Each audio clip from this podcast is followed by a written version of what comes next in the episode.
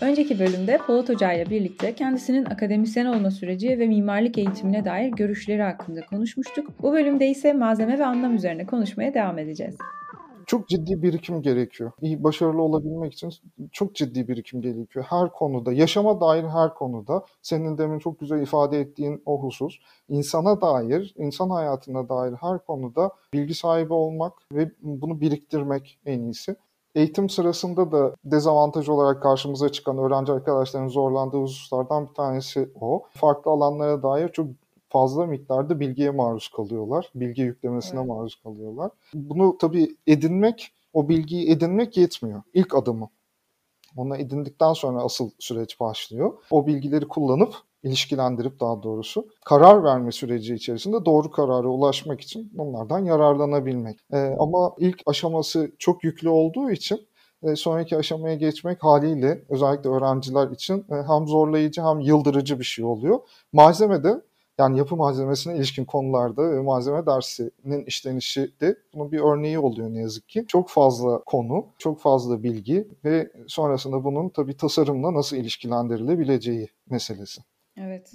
Yani bu zaten yapı malzemesi konusunda hani ben e, size teknikten ziyade malzeme ve anlamla ilgili evet. e, sorular yönelteceğim açıkçası hani bu kısmı işte anlam olduğu için belki hani beni daha çekiyor. Dinleyicilerin de en azından bu podcast'in dinleyicilerinin de daha çok ilgisini çekeceğini de düşünmekteyim. Siz bir konuşmanızda şöyle diyorsunuz. Yapı ürünlerini kelimelere benzetebilir miyiz diyorsunuz ve Orwell'e de gönderme yaparak evet. yani sözcükleri yok ettiğiniz gibi işte yapı ürünlerinde de hani çeşitliliğin azalmasından dem vuruyorsunuz anladığım kadarıyla. Evet.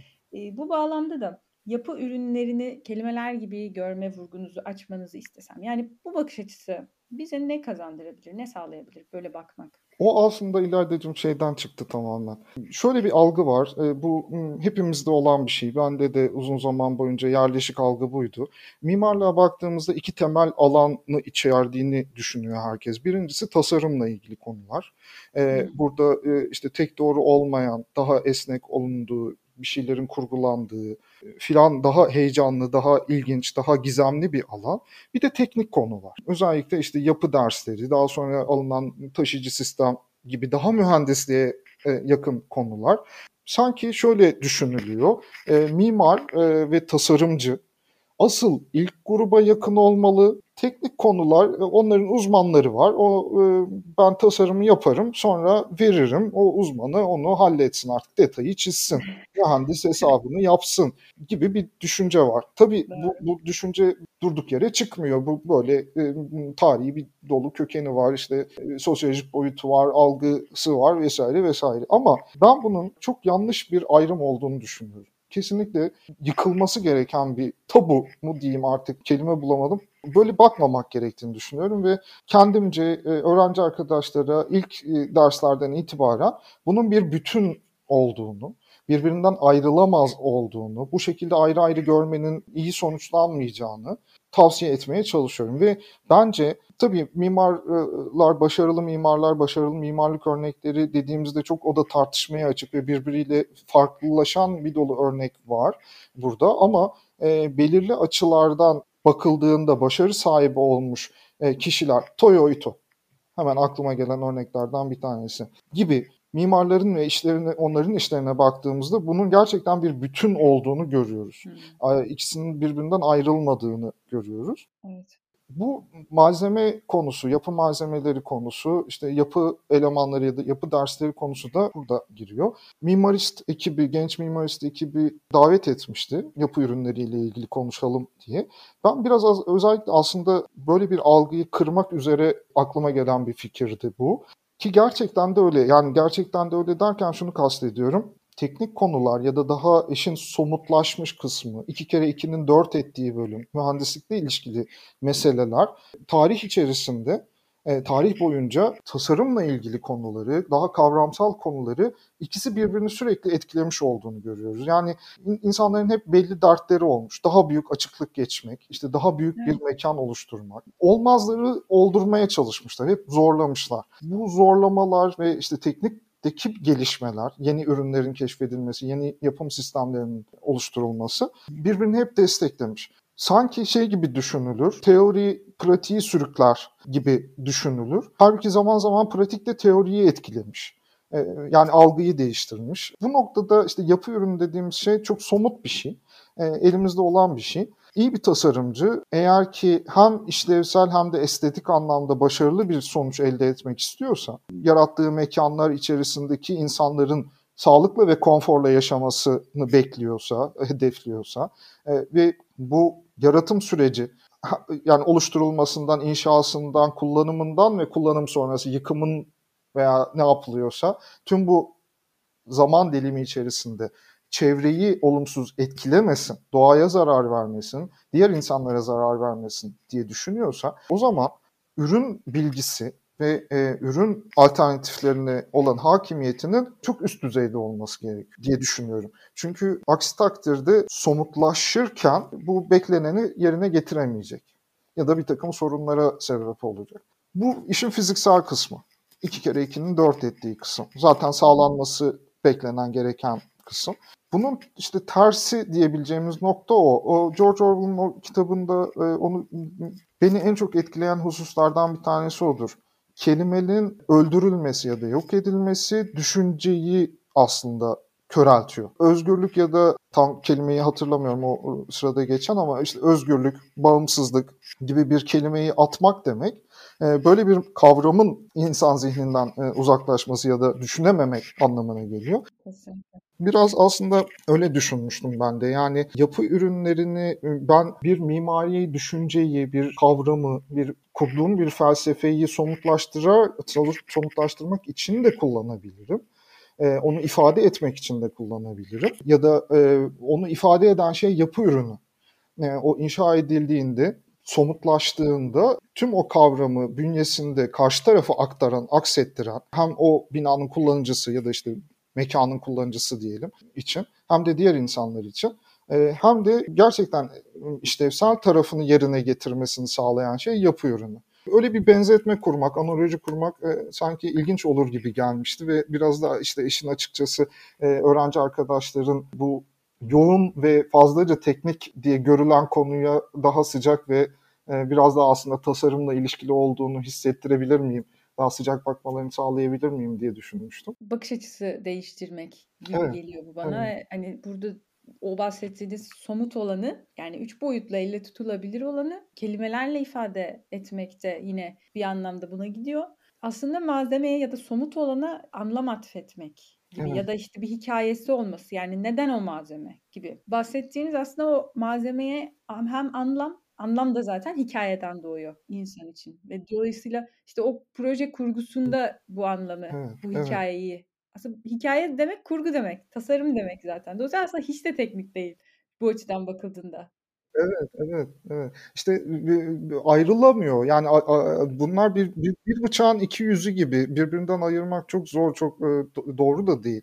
Oma Architects'in ortağı olan Ole Shearer'ın bir konuşması var, TED konuşması. İsmini doğru telaffuz ettim mi emin değilim. Yanlış söylemiş olabilirim. Orada e, o bu konuşma mesela bence çok etkileyici bir şey. Bu form follows function meselesinin üzerine çizip hmm. hatta yanlış hatırlamıyorsam Bernard Schumi'nin ifadesi olduğunu söylüyor. Yani onu referans göstererek bunu şey yapıyor. E, üzerine çizip form follows fiction diyor. Çok güzel.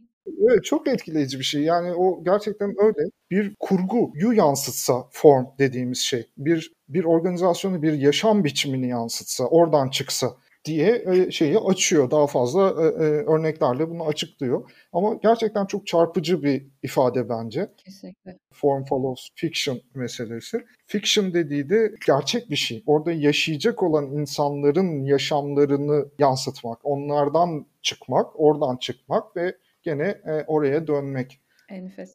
Hocam bir de diğer bir sorum da şu olacak. Ee, yine aslında her şey buradan da çıkıyor ama işte anlam, hikaye, fiction oralardan da çıkacak ama bir şekilde doğrular değişiyor. Hani bildiğimiz üzere betonun ışık geçirmesinden tutun da işte hani hiç geçirmeyen betonun bilim dediğimiz şey zaten sürekli yenilenen bir şey. Yenilenmek zorunda bir şekilde kaçınılmaz olarak. E, dolayısıyla doğru dediğimiz şey de bu kadar sarsılırken doğru ya da iyi malzemeyi seçerken bir seçim yaparken Neye dikkat etmeliyiz? Siz ne düşünüyorsunuz bu konuda? Valla çok güzel bir soru e, İlayda'cığım. Bu bana başka bir şeyi e, anımsattı. Şöyle şey yapayım, başlayayım e, anlatmaya. Yüksek lisans girişinde, işte başvurusunda, doktora başvurusunda ya da akademik personel alımı için yani araştırma görevlisi için e, müracaatlarda sınavlar yapılıyor. Yazılı ve sözlü sınavlar yapılıyor. İşte başvuru sayısına göre adaylar bir sınıfa alınıyor. Ee, başında da bir gözetmen oluyor. Genelde de gözetmenler o sırada aktif olarak çalışan, faal olarak çalışan araştırma görevlisi arkadaşlardan seçiliyor.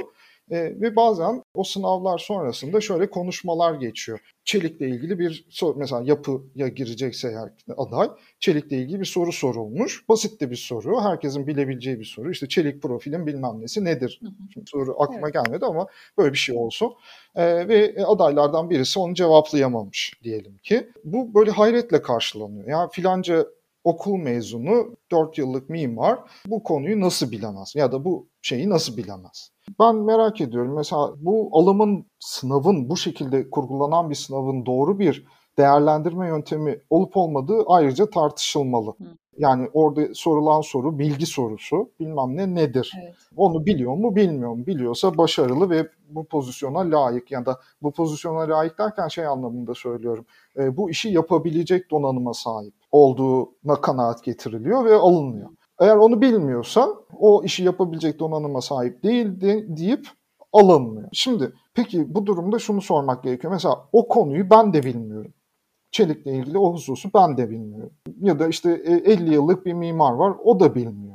Şimdi bu bir kıstas oluşturur mu? Bilgi e, demek ne demek? Ben öğrenciyken ve işte benim içinde yetiştiğim ortamda e, benden bir önceki neslin getirisi olan bir durum söz konusuydu.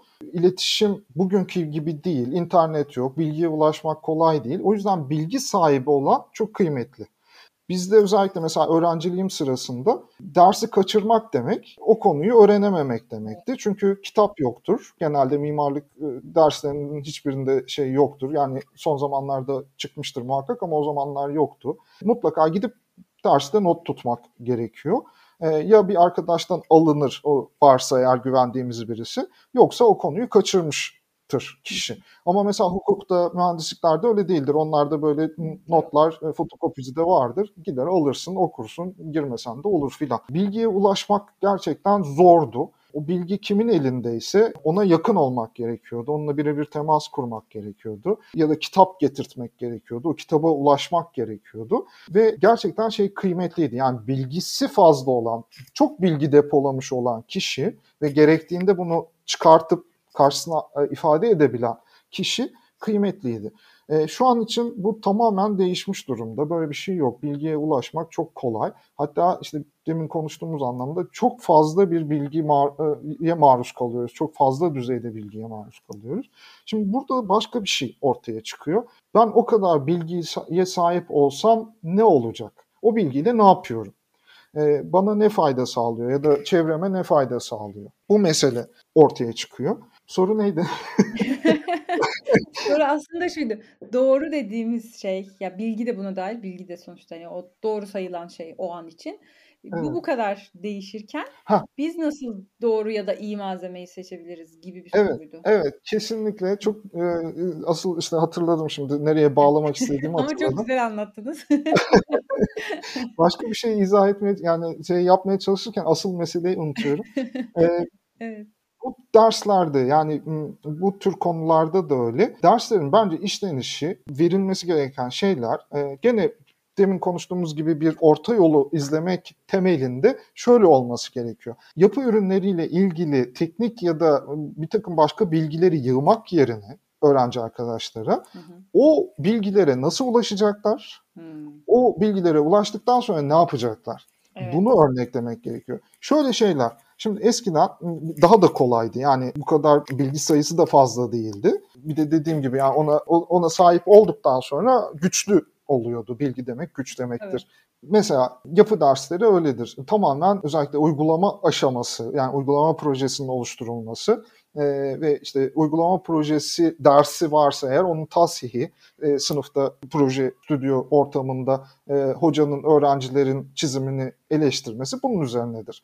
E, öğrenci çizimi yapar e, ama doğru bilgiyle çizmemiştir. Mesela e, çatıda katmanları yanlış sıralamıştır. İşte bilmem ne ürününü e, daha üste koymuştur.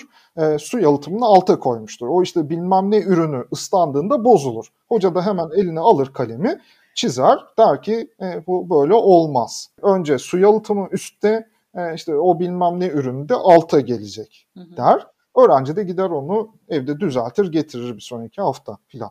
Şimdi ürün dediğimiz şey çok daha hızlı artık e, yenileniyor. Çok bambaşka şeylere e, gidiyor. Çok farklı boyutlara e, e, ulaşıyor. Bunun oluşturulması işte mühendisliği ya da tasarımı diyebileceğimiz şey. Ve buradaki kurallar, bilgiler geçersiz hale geliyor. Önceden bunu burada kullanamazsın, bu ıslanır, bak bunu buraya getirmen gerekir dediğimiz şey artık hiçbir anlamı kalmıyor. Çünkü ıslanmıyor, ıslansa da bozulmuyor ya da e, filan. Evet. Ama ben ne yazık ki hala görüyorum. Genç arkadaşlarda da görüyorum. Kendi yaşıtlarımda da görüyorum. Ee, öğrenci arkadaşlarda da görüyorum bunu. Bu tür kuralları ve teknik donanımı, bilgisi, bilgi düzeyi, sahip olduğu düzey yeterli değilse ona biraz şey gözle bakıyorlar. Cahil gözüyle bakıyorlar. Daha işte onu bile bilmiyor. Daha bunu bile öğretmiyor. Bu nasıl malzeme hocası? Ee, hiç mesela şunu öğretmemiş. Şimdi öğretmesi ne gerek var? Yani bu bilgiyi vermesine gerek var mı? Çünkü o kural, o bilgi bu çağ yani şu içinde bulunduğunuz e, yıl için geçerli. Bundan 6 ay sonra ben eminim ki yeni bir malzeme çıkacak ve o kural anlamsız hale gelecek, geçersiz hale gelecek. O zaman bunu öğretmeye çalışmanın ne getirisi olacak? Bunu ezberletmeye çalışmanın ne getirisi olacak? E, tam tersi acaba e, düşünmeye sevk etmek, işte doğru bilgiye nasıl ulaşacağım, Artı e, mesela şey yapmak da mümkün değil. Hadi e, diyelim iyi bir mimar olmak istiyoruz ve işte bu ürün bilgimizi geliştirmek istiyoruz. Yani inşai faaliyetler yaptığımızı da düşünelim. Yani e, sadece proje mimarı değil, uygulamada yaptığımızı düşünelim. Hı hı. İyi sonuçlar elde etmek istediğimiz varsayalım. Piyasada erişimimiz olan bütün ürünlerin her şeyini zihnimizde tutmamız mümkün değil. Tabii. Gene de proje sırasında yani ne olursa olsun ihtiyaç anında araştırarak edinebileceğimiz bir şey bu. Doğru metot, araştırma metoduna sahipsek doğru bilgiye erişiriz. E, o doğru bilgiye eriştiğimiz anda da hedeflediğimiz sonuca ulaşırız. E, önemli olan e, iyi ayırt edebilmek orada. E, mesela şey türü laflar bazen öğrenci arkadaşlardan da duyuyorum. Cephe boyası boya, bildiğimiz boya, bilmem ne cephe boyası çıkarmış bir firma çok iyi ısı yalıtımı sağlıyormuş. Firma kendisi böyle söylüyor olabilir, bunu şey yapıyor olabilir ama e, pek mümkün değil yani böyle bir şey olması. Yanlış biliyor da olabilirim. Şimdi ben de hatalı bir şey söylemek istemem ama boya dediğimiz incecik bir film katmanı hiçbir durumda nasıl olursa olsun yani şu anki teknolojik koşullar içinde en azından ısı yalıtımı sağlayamaz. Çünkü işte kalınlık gerekiyor, bilmem ne gerekiyor, bir, bir, dolu bir şey gerekiyor. İşte doğru bilgiye ulaşmak, doğru araştırmayı yapabilmek, orada aldığı bilgiyi de e, kendi tasarım sürecine yansıtarak hedeflediği sonuca ulaşabilmek meselesi. E, bunun bu verdiğim örneğin şeyden bir farkı yok. İşte çatıda o katmanı onun altında üstünde kullanamazsın Hı meselesinden bir farkı yok. Ezberlemek, ezbere hareket etmek, neyi neden yaptığının farkında olmadan işlemek. Evet. Yani aslında burada sizin işaret ettiğinizin şu olduğunu anlıyorum söylediklerinizden. Bir yöntem nasıl araştırma ya da işte nasıl bulacağını görmek yöntem. Evet. İki yorum. Evet. Yorum yapabilmek. Dolayısıyla zaten bu ikisi bir araya geldiği zaman kendi doğrusunu buluyor insan. Evet. Anlattıklarınızın böyle özeti gibi oldu bu. Öyle anlıyorum evet kulakları çınlasın Zühre Hoca'dan geçen gün bahsetmiştik. O, onu evet. onun da mesela vurguladığı bir şeydi bu. Daha önceki başka vesilelerle bir araya geldiğimizde onu da gözlemlediğim bir husustur. Hı hı. Sonuçtan ziyade sürece odaklanmak, sürecin nitelikli olarak gerçekleştirilmesi zaten otomatik olarak sonucu da nitelikli hale getiriyor. O zaman önemli oluyor. Yani tasarımın her aşamasındaki süreci bu şekilde değerlendirebiliriz. Evet. Zühre Hoca'ya da buradan selam olsun.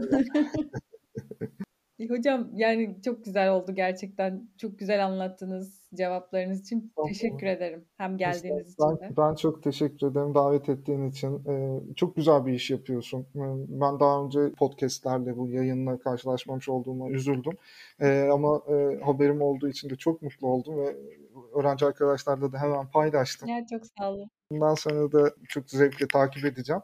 Eee, bence çok çok güzel bir şey bu, eee, İlaydacığım senin bu yaptığın. Eee, YouTube kanalını da incelemiştim. Orada da aynı şekilde olduğunu düşünüyorum. Özellikle öğrencilere çok yarar sağlayacağına inanıyorum, ııı, bu yaptığın çalışmaların. Dilerim. Bu demin söylediğimiz, işte, biriktirme, eee, birikim sahibi olabilme, eee, o çok farklı konularda donanıma erişme, onun için iyi bir, onlar için fırsat, yani, çok iyi bir fırsat. Daha hızlı bir şekilde, eee, daha az emekle çok daha nitelikli birikime erişmenin bir yolunu oluşturmuşsun. Eee, o açıdan da tebrik ederim. Çok güzel. Beni de dâhil ettiğin için çok teşekkür ederim. Çok güzeldi burada olmak. Ben teşekkür ederim.